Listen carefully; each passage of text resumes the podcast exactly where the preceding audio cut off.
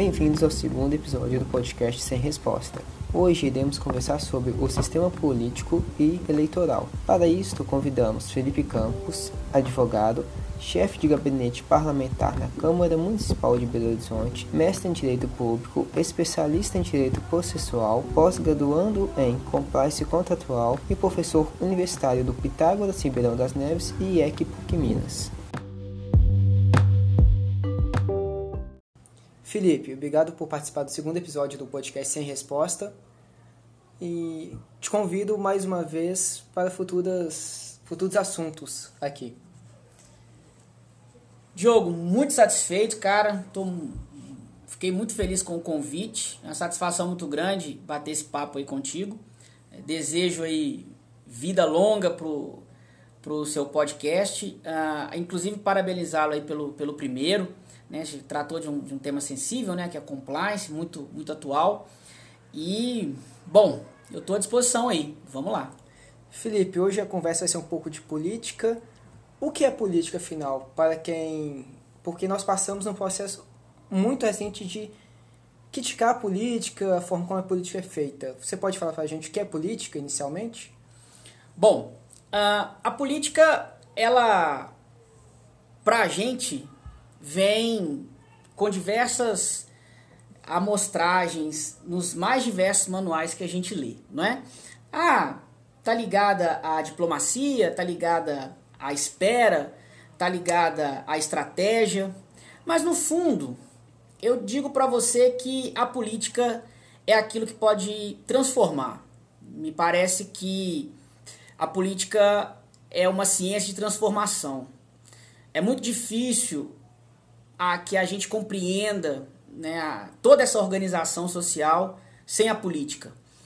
Me parece que a gente começou a descobrir isso já há alguns anos, né? A gente tem percebido que a sociedade tem participado mais dos debates, tem se interessado, possivelmente pelo crescimento das redes sociais também. Então, a política é inevitável, né? A filosofia já dizia que nós somos animais políticos.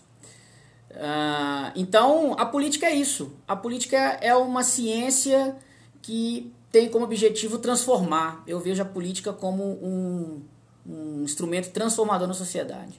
E nós fizemos errado em demonizar a política, podemos assim dizer? Olha só, a política, ela, de certa maneira, não, não foi e talvez não seja demonizada. Me parece que isso faz parte de um movimento. Não goste de política, porque quem gosta, gosta muito. Se quem gosta, gosta muito, Diogo, eu prefiro que muitas pessoas não gostem, porque eu gosto. Né? E se eu gosto, e gosto muito de política, que a maioria não goste. Portanto, me parece que isso é mais um movimento para que as pessoas se distanciem da política, para que a política não seja exatamente esse movimento transformador.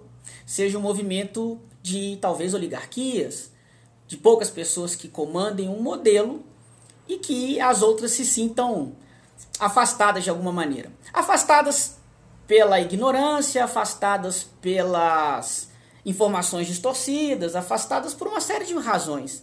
Então não é que talvez seja uma demonização. Talvez seja uma concentração para que a política se torne um instrumento de poucos. Sim, é porque, não sei se você vai concordar comigo, só consegue mudar as coisas através da política. Porque o ente político é a representação do povo. Eu não sei se tentamos é, recentemente mudar um pouco a sociedade falando mal de política, sendo que o único método da gente mudar alguma coisa é através da política. É escutando quem é diferente, quem concorda com a gente. Qual que seria a sua opinião sobre isso? É, é um outro desafio na política. A, a política ela necessita da diversidade. É fundamental que exista. E a gente tem a dificuldade, mas eu vou te falar. Eu me parece que é natural essa dificuldade. Porque o movimento de democracia, ele é um movimento que exige a participação máxima possível das pessoas e dos grupos. É claro que você vai ter choque, porque eu tenho grupos que defendem os mais diversos pontos de vista. Então, o que me parece é que nós estamos num processo de amadurecimento. Bom, vamos falar do Brasil, né? Se você pegar o Brasil, nós temos só 35 anos de democracia. É pouco. Tivemos um, um, um, período democrático em 45, estamos vivendo o segundo pós-88. É pouco ainda para que a gente consiga, talvez, obter um amadurecimento da sociedade a ponto de que todas essas divergências sejam absorvidas e caminhemos para a melhor solução. Né? Quem dá a melhor solução? A própria sociedade, né? através dos seus, dos seus vários é, mecanismos de organização, sindicatos, partidos políticos, todo mundo está envolvido. Então, me parece que nós estamos nesse caminho de amadurecimento. Só que para chegarmos nesse caminho de amadurecimento, a gente certamente vai passar por momentos de turbulência, que é o que nós estamos passando. Nós ainda temos dificuldade de, entender, de compreender o outro. Né? E o outro é aquele que tem opiniões totalmente diferentes das minhas, mas que compartilha o mesmo espaço. E precisamos conviver. Né? Então, eu acho que nós caminhamos para que nós ah, tenhamos um amadurecimento maior mas a gente vai passar por esses, por esses conflitos ainda. Entender o outro. E aí é um aspecto mais da democracia. Né? É, possibilitar a fala do outro, possibilitar a participação do outro e mais. Que aí é o nosso desafio. Possibilitar que a fala do outro influencie a minha decisão. Ainda temos dificuldade. Porque não basta, Diogo, que eu deixe você falar. Porque aí de, eu simplesmente reservo um espaço para uma minoria falar. Eu preciso que a, a, a opinião dessa minoria influencie a decisão da maioria. Influencie a ser escutado. Né? Então, é um processo de amadurecimento. Tá? É, eu acho que nós caminhamos para isso, mas é, nós temos pouco tempo ainda de vivência democrática. Então, a gente ainda passa por esses arranhões né, de não conseguir entender a fala do outro, de tentar impedir o outro, de tentar tolir o outro, mas me parece que é ou fará parte da nossa do nosso avanço na democracia. As redes sociais são uma ferramenta importante para que a sociedade passe recado aos seus políticos, através do Twitter, Instagram, etc. Tem uma outra maneira como as pessoas podem chegar mais próximo dos políticos? Ou falta uma participação maior das pessoas? É, é, um, é, o, é o é decorrência da própria, do próprio amadurecimento da democracia. Veja só, me parece que essa ideia da, da, das redes sociais, ela, ela traz um benefício muito interessante. Que ela possibilita que você acompanhe e participe principalmente acompanhando talvez ali o, político que você tem maior afinidade, os grupos que você tem maior afinidade. Agora, de, há mecanismos de participação interessantes no, no nossos, nas nossas assembleias. Por exemplo, vamos falar da Câmara. A Câmara Municipal ela tem uma comissão de participação popular. As audiências públicas são abertas. As pautas são disponibilizadas no site da Câmara. É, você tem amplo acesso às comissões, amplo acesso às reuniões plenárias. Bom, me parece que o que ainda seja um grande empecilho dessa participação direta uh, é que talvez os horários não sejam, né, acontecem à tarde, acontece de manhã. Talvez eu acho que deveriam acontecer em horários que possibilitassem a participação mais efetiva. Mas é cultural, né? É cultural. Me parece que é cultural. Mas há é, a gente pode dizer que a Câmara, pelo menos em Belo Horizonte, a Assembleia, elas têm aberturas, né? mas me parece que ainda falta a sociedade se engajar mais nessas participações. Participam grupos, né? participam grupos, determinados grupos acompanham, mas a gente melhorou muito nos últimos anos com relação à transparência e informação sobre isso. Me parece que é mais uma questão ou da própria sociedade não se interessar tanto ainda, e talvez também de uma falta de compatibilidade de horários. As reuniões acontecem nos horários que a maioria das pessoas estão trabalhando. Mas há mecanismos muito interessantes. Eu acho que a gente já avançou bastante nisso. A rede social ela é uma espécie de caixa de ressonância. Quer dizer, as pessoas opinam ali, viraliza, gera polêmicas e tal. Mas, é, o que é um ponto interessante? Que inclusive tem levado políticos a, a, ter aplicativos, por exemplo. Você vai lá e diretamente né, conversa com, com, com o político, o político diretamente com o eleitor através de aplicativos. A gente está avançando. Eu acho que falta talvez a sociedade se engajar mais, mas há, e eu vejo que os legislativos, né, as câmaras, têm se empenhado nisso. Sim. É, falando em político, é, recentemente né, passamos, dois, depois de 2018, uma, abre aspas, uma renovação de políticos na, na carreira política. Tem uma coisa que eu fico pensando, é, muitos políticos agora de alguns partidos com algumas ideias cortam o próprio salário ou alguns benefícios. Na minha visão, eu não sei se eu concordo ou não. Parece uma meio que uma utopia que uma pessoa pobre que entra para a política não vai conseguir fazer isso. Qual é a sua visão sobre isso?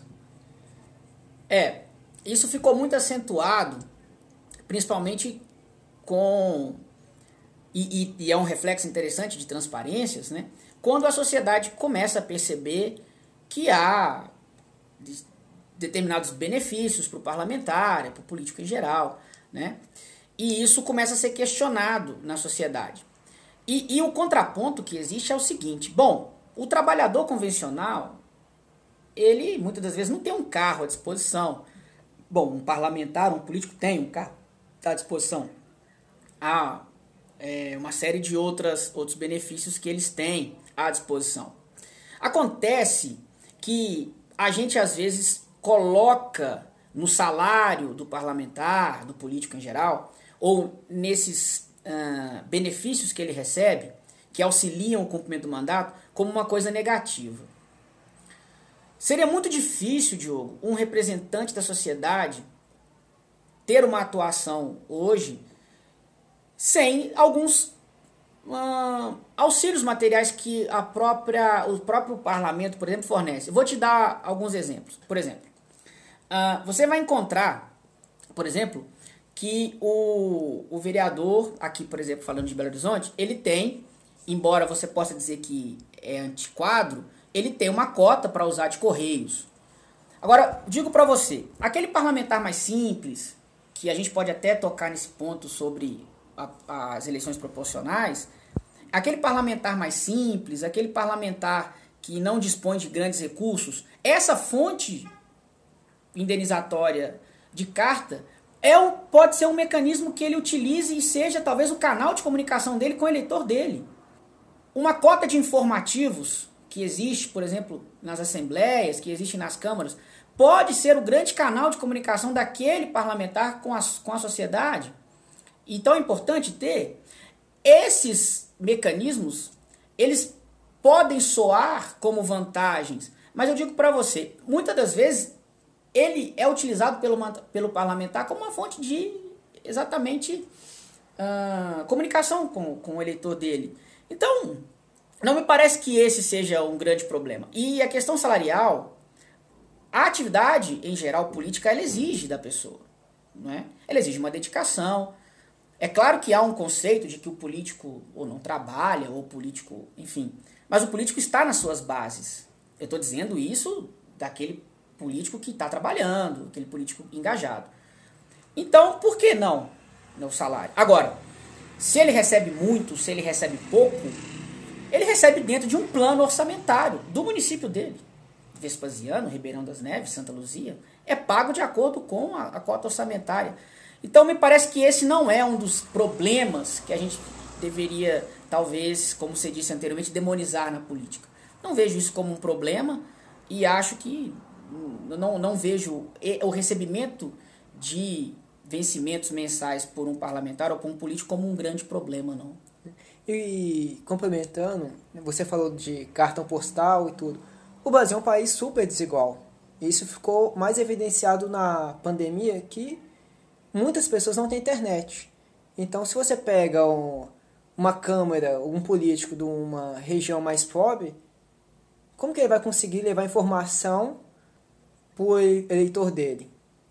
É, basta você. A gente não precisa ir longe. Vamos imaginar a Jabuticatubas que está aqui do lado. Jabuticatubas é feita por uma ampla margem territorial rural. Se eu disser para você que a comunicação por e-mail é interessante, é, é na capital. Mas e para essas zonas rurais ou para cidades mais simples? Então, assim, a gente precisa pensar que, aliás, quando a gente pensa que nós estamos em São Paulo, capital, no Rio de Janeiro, capital, Belo Horizonte, capital, e nós pensamos como pessoas na capital, a gente esquece de que há diversos locais que não têm as, as mesmos acessos que nós temos. Então, assim, existem cotas, existem mecanismos de comunicação e que, se bem usados, me parece que são muito interessantes para o parlamentar, sabe? Então, a gente tem que olhar essa questão. O Brasil é muito grande, e cada parlamentar utiliza sua comunicação com o eleitor de acordo com as características desse parlamentar e que receber salário ou receber auxílios, claro, dentro das cotas orçamentárias, respeitando os limites, me parece que é simplesmente uma decorrência natural do exercício do mandato. Teria algum processo, alguma reforma é, política eleitoral que possa fazer para talvez diminuir algum gasto que pode ser assim, evitado ou depende mais de cada político por causa do tipo do seu eleitorado? Bom, já há mecanismos de controle, né? O Ministério Público, os tribunais de contas, né? há, diversos, a própria sociedade, né? Porque há o portal da transparência e é bom, é bom dizer que há uma lei de informação e se você hoje, por exemplo, utiliza a ouvidoria das câmaras municipais, da prefeitura, há um prazo para resposta, deve ser respondido. Então você hoje tem amplo acesso ao que é gasto e ao que é feito. Então, já há o Ministério Público que fiscaliza, principalmente, principalmente nos municípios, né? o Ministério Público tem uma atuação muito, muito efetiva nisso. Então já há um controle feito pelo MP, há um controle também social, e aí a participação da sociedade nisso é muito interessante. Hoje, o salário dos servidores, hoje o salário dos parlamentares são disponibilizados na internet, então a gente consegue saber o que está acontecendo. Né? Então, me parece que já há um mecanismo de controle muito bem feito, sobretudo para essas instituições, como eu já citei. Então, a gente consegue fiscalizar isso muito bem. E digo para você que isso faz parte da própria atribuição né, do parlamento dentro das cotas que são disponibilizadas nas câmaras e nas prefeituras. Então parece que esse fato aí, é, na minha opinião, é tranquilo, considerando que a gente tem instituições de controle muito efetivas. É, se fala muito em reforma política, mas a reforma eleitoral, como são feitas as eleições, algo que possa mudar? Uma ideia que eu tenho é, nós voltamos para prefeito e vereador, mas por que não fazer uma eleição com os políticos estaduais, prefeito, vereador, deputado federal, deputado estadual e governador, e uma eleição depois para em, aqueles políticos que vão ficar na esfera federal. É, isso aí é um grande problema, na minha opinião, e que encontra divergências. Se você for analisar a ciência política e o direito eleitoral, você vai encontrar divergências sobre essa característica, na minha opinião, muito negativa no sistema eleitoral brasileiro, que é eleições a cada dois anos. Bom, alguns exemplos, né, para a gente tentar entender. Eu acho que eleições a cada dois anos, na minha, na minha opinião, gera graves problemas, não só eleitorais. Eu acho que o grande impacto de você ter eleições a cada dois anos é você ter uma é você potencializar uma má gestão administrativa. Eu acho que há uma atrofia, ou pelo menos se potencializa uma atrofia administrativa. Por quê? Porque, veja, nós acabamos de sair de uma eleição municipal. Impactante. Impactante. Belo Horizonte teve, aproxima, teve aproximadamente 30% de abstenção. Veja, com uma troca de 24 parlamentares em 41. Impactante. Bom, vamos começar uma nova gestão. Diogo, ano que vem nós temos eleição de novo. O que, que acontece? Nós veremos agora um movimento de apoio para as próximas eleições. Dos vereadores eleitos que serão candidatos a deputado e dos vereadores eleitos que farão chapa para dar que integrarão chapas para dar legenda para outros candidatos. Portanto, esse ano nós já começamos ele pensando no ano que vem. Bom, quando as eleições gerais, que é do ano que vem, passarem, nós entraremos num outro fluxo, que é como serão as próximas eleições municipais. Não há administração pública que aguente, na minha opinião. Por quê? Porque você não tem um planejamento mínimo que te dê condição política. Porque perceba, a cada dois anos nós mudamos as, as estruturas, não é? Então eu sou completamente a favor de unificação. Agora, se nós teremos eleições gerais a cada quatro anos, ou estenderíamos o mandato para cinco, como foi discutido ano passado, isso é um ponto para discutir. Mandato de cinco anos com eleições gerais. Então me parece que o primeiro desgaste é esse. Há um problema há um problema que afeta a administração pública. Bom, o segundo é que você ter o eleitor a cada dois anos indo votar, eu acho que tem provocado mais desgastes do que pontos positivos para a democracia. Porque basta você perceber que os índices de abstenção têm aumentado. O eleitor tem demonstrado que não está satisfeito. E outra, dizer que tornaria mais confusa a eleição é dizer que de 5 votaremos em 7. Qual a dificuldade, né? Então, eu acho que a eleição gerais, incorporando as eleições municipais às gerais e fazendo uma eleição só com mandatos de 4 ou 5 ou 6 anos, traria muito mais conforto para gestões administrativas, menos atrofia, traria muito mais uh, segurança para o eleitor, e evitaria, eu acho que essas trocas partidárias constantes sem troca de legenda para que a cada dois anos as eleições possam ocorrer. Fora que nós teríamos é, tranquilidade no julgamento de, de contas, nós teríamos tranquilidade na lei orçamentária, nós teríamos maior tranquilidade para o TRE nos julgamentos das, das ações políticas. Então, assim, me parece que era é, inevitável a gente rever esse, esse modelo. Então, eu acho que é imprescindível para o Brasil uma eleição geral, incorporando as municipais, tirando essa eleição de a, cada, de a cada dois anos, porque, de fato, eu acho que traz mais problemas, sobretudo administrativo, do que fortalece a democracia. Por quê? Porque quem é a favor diz que eleição a cada dois anos faz com que a população participe a cada dois anos o processo eleitoral, e isso fortaleceria a democracia. Se a gente considerar que as abstenções têm subido, me parece que é um discurso que cabe aí ser refutado. Né? Então, eu sou amplamente a favor de unificar. É, continuando sobre eleições, você acha que muito se fala em no voto obrigatório ou voto não ser mais obrigatório? Você acha que tanto o Brasil como a sociedade têm estrutura para um voto não obrigatório? Olha só, Diogo, já é.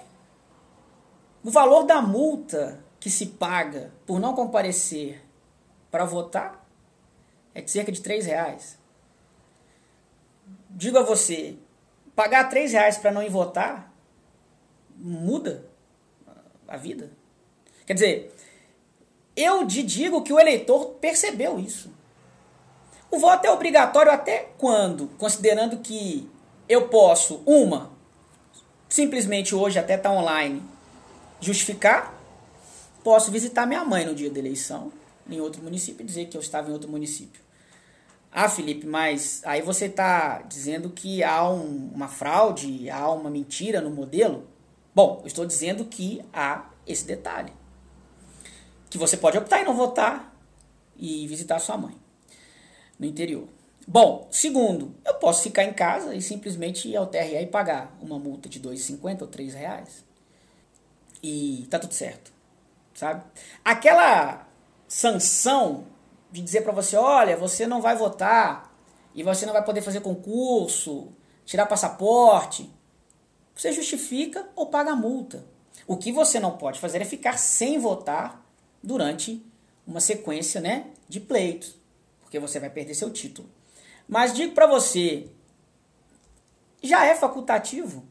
Basta você escolher pagar a multa e não ir votar. Então, é, hoje a Constituição dizer que o voto é obrigatório, ela simplesmente traz para a gente a perspectiva de que nós ainda não temos maturidade suficiente para ser facultativo. Muito embora eu possa escolher não votar e pagar multa ou justificar. Então me parece que é uma discussão hoje que não tem muito sentido, não. Você acha que a polarização atual pode levar as pessoas a irem cada vez mais votarem? Depende. Olha só que interessante. Me parece que a polarização tenderá a incentivar grupos a votar. Grupos. Tá? Me parece que aquele político que pertence a grupos teológicos do que for, né? Da corrente que for, ele pode ter uma vantagem eleitoral porque esse grupo se fideliza àquela bandeira e vai votar. Mas eu estou excluindo daqui aquele cidadão comum. Estou né? dizendo que não é aquele cidadão que acorda cedo, pega um ônibus, vai trabalhar, volta para casa e no final de semana quer simplesmente fazer um churrasquinho em casa, assistir um jogo de futebol. Esse cidadão, ele, ele acompanha ali e, e, diz assim, bom, no dia da eleição eu vou ter que escolher, vou ver talvez ali aquele que tem um discurso mais moderado. Agora, a polarização traz para a gente um incentivo que esses grupos, sim, fortaleçam esses polos e esses grupos compareçam massivamente. O que, na minha opinião, não se aplica de modo geral. Se aplica de modo ah, espaçado, ou seja, os grupos votam. As eleições têm mostrado isso. Candidatos que levam determinadas bandeiras carregam eleitores que defendem aquela bandeira, eleitores que fidelizam aquela bandeira e que votam. O meu problema é identificar se, tirando esses, essa polarização, se esse cara mediano do dia a dia, cansado, que trabalha, que queria simplesmente não se preocupar com o Estado, porque o Estado proveria talvez ali as necessidades básicas dele, ele não queria nem saber, ele só queria ter uma vida comum. Esse, eu acho que ele é que precisa ser pensado. Que, que tipo de rumo ele toma? Porque ele é o moderado. Os grupos extremos tendem a levar vantagem porque esses grupos extremos carregam né, suas bandeiras e seus eleitores. Então, é, não acho que isso se aplica de modo geral. É, como você acha que o sistema ou os políticos podem fazer essas pessoas moderadas irem cada vez mais fazer valer sua rep representatividade? A, a, a política ela é movida por sentimento. O eleitor vota com sentimento. Eu, eu penso que a grande palavra que talvez nos leve a votar é a esperança. Se eu não tenho esperança, eu não vou votar. E, e aí eu acho que a abstenção mostra a falta de esperança. O que eu preciso para esse mediano, para esse cara equilibrado, esse cara que está no meio, ele não está nem num polo nem no outro. O famoso isentão. O isentão. Como que eu levo o isentão para a urna?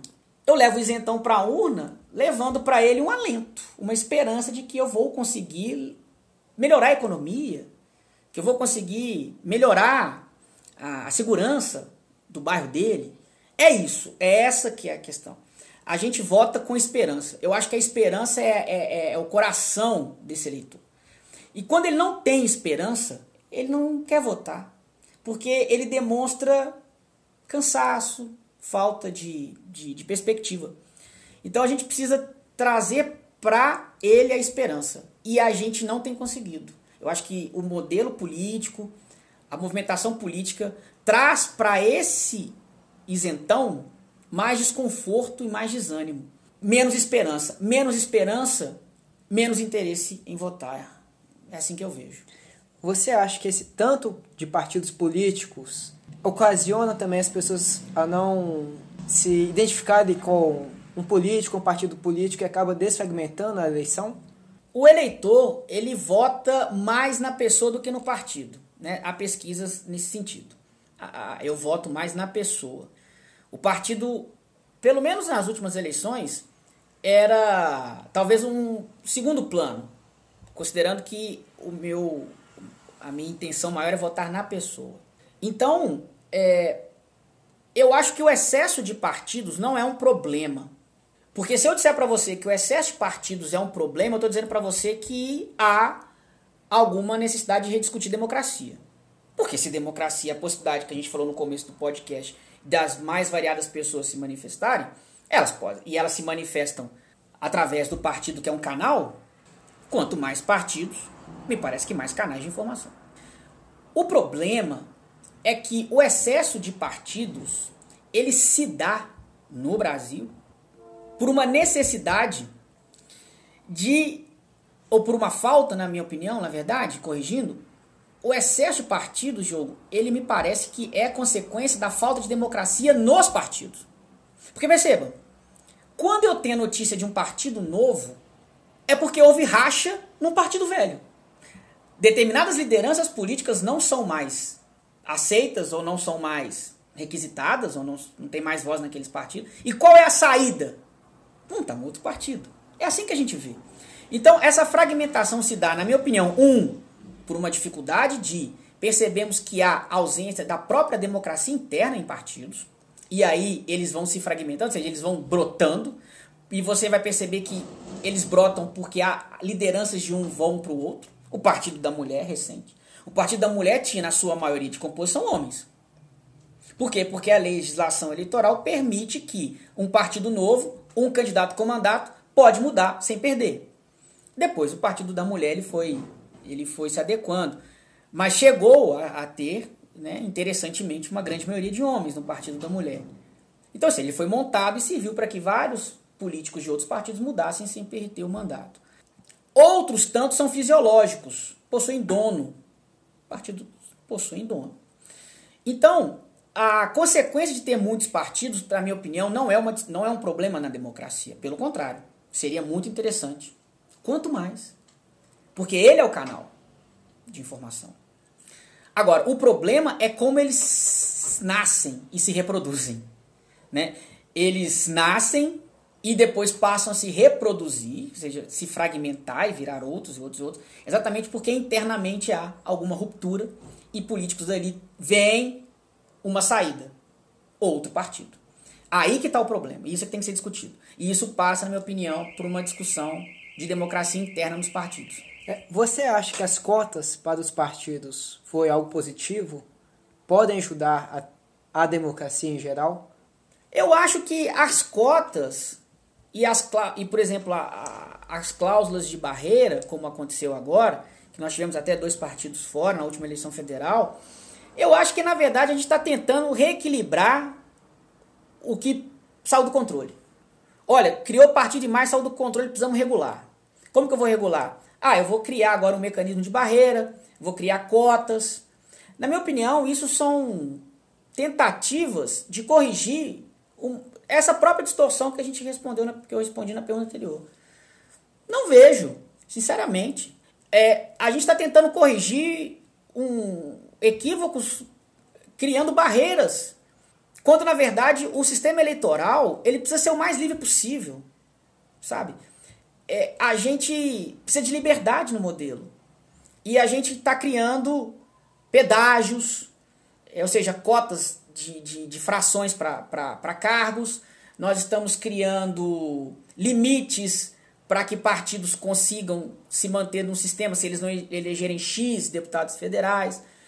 Isso, na verdade, é simplesmente uma forma de tentar controlar aquilo que se perdeu o controle, que foi essa criação desordenada de partido a criação de vários partidos não é um problema. O problema é que nós criamos desordenadamente. Exatamente por quê? Porque lideranças internas saíam um partido criavam outros. Depois esse partido rompe, lideranças internas saem, criam outro. Aquele outro partido rompe e assim há sucessivos. E esses partidos carecem de representatividade. Fica um ciclo infinito ali de criação de partido. Fica um ciclo de criação de partido. É, Felipe, nosso tempo está acabando. Para finalizar, qual a dica que você dá para quem está gostando de política? Quais leituras, dicas de livro, para a pessoa entender melhor e aprofundar o estudo de política? É. Bom, a política é fundamental. Dizer que não gostamos de política é cometer, na minha opinião, um grave erro na nossa própria convivência social, porque, perceba, nós exercemos política na nossa empresa, nós exercemos política na nossa casa, na escola, na faculdade. Política é relacionamento. Relacionamento e transformação. Nós relacionamos a nossa empresa buscando transformação. Né? Somos seres políticos por natureza. Não é?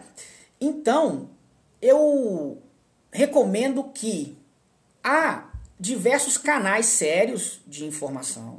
Eu, eu entendo que há, de, certa maneira, aí uma grande é, rede de fake news, a gente precisa controlar isso, mas há, é, sem dúvida alguma, muitos instrumentos sérios. Tá? Então, eu, o que eu recomendo é que busque sempre instrumentos que tenham credibilidade, jornais, revistas que tenham credibilidade. Busque identificar o autor daquele texto. Quem é aquele autor? Qual a formação? Eu não estou dizendo que só escreve política quem é intelectual, muito antes pelo contrário, mas estou dizendo que a gente precisa buscar saber quem está escrevendo e tal, né? Hoje, com os podcasts, nós temos aí a, a CBN, a Band, a Jovem Pan, todos hoje estão engajados, né? Com programas, a Globo News, então a gente precisa buscar esses canais que tragam para a gente aí credibilidade, não é? Sobre dicas de livro, tem um livro que eu acho muito interessante. Quem tem interesse em entender todos esses mecanismos que nós falamos aqui, há um livro chamado A Ciência da Política, do Adriano Janturco.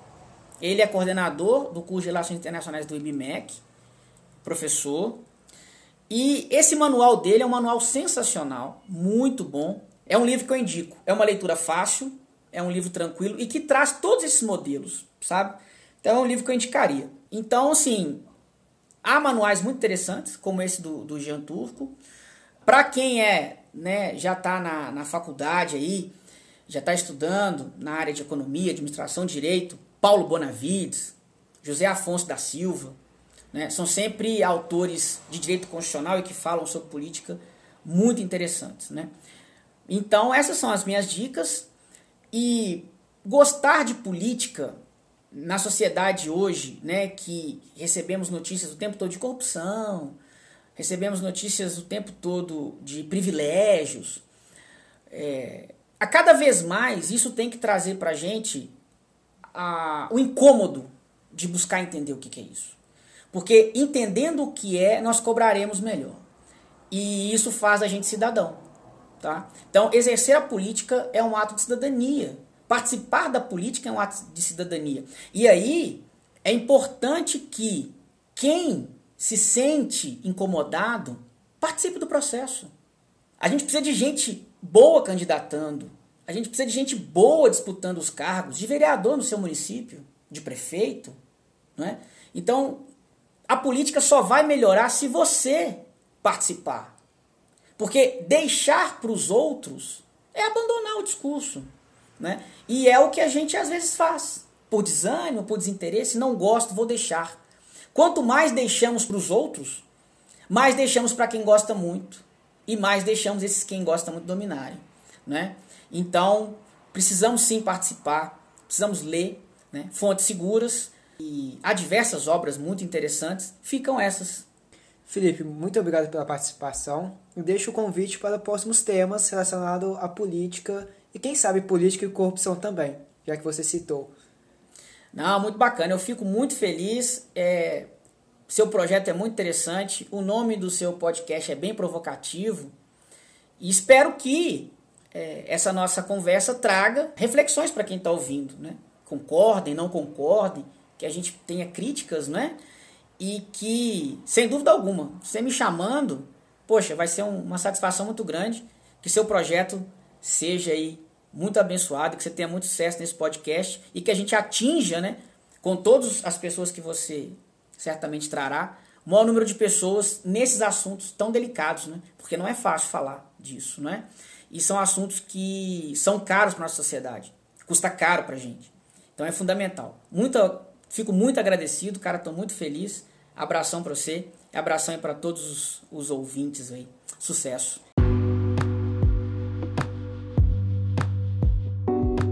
E fica a dica para todos os ouvintes: todo domingo sai um novo episódio do podcast Sem Resposta.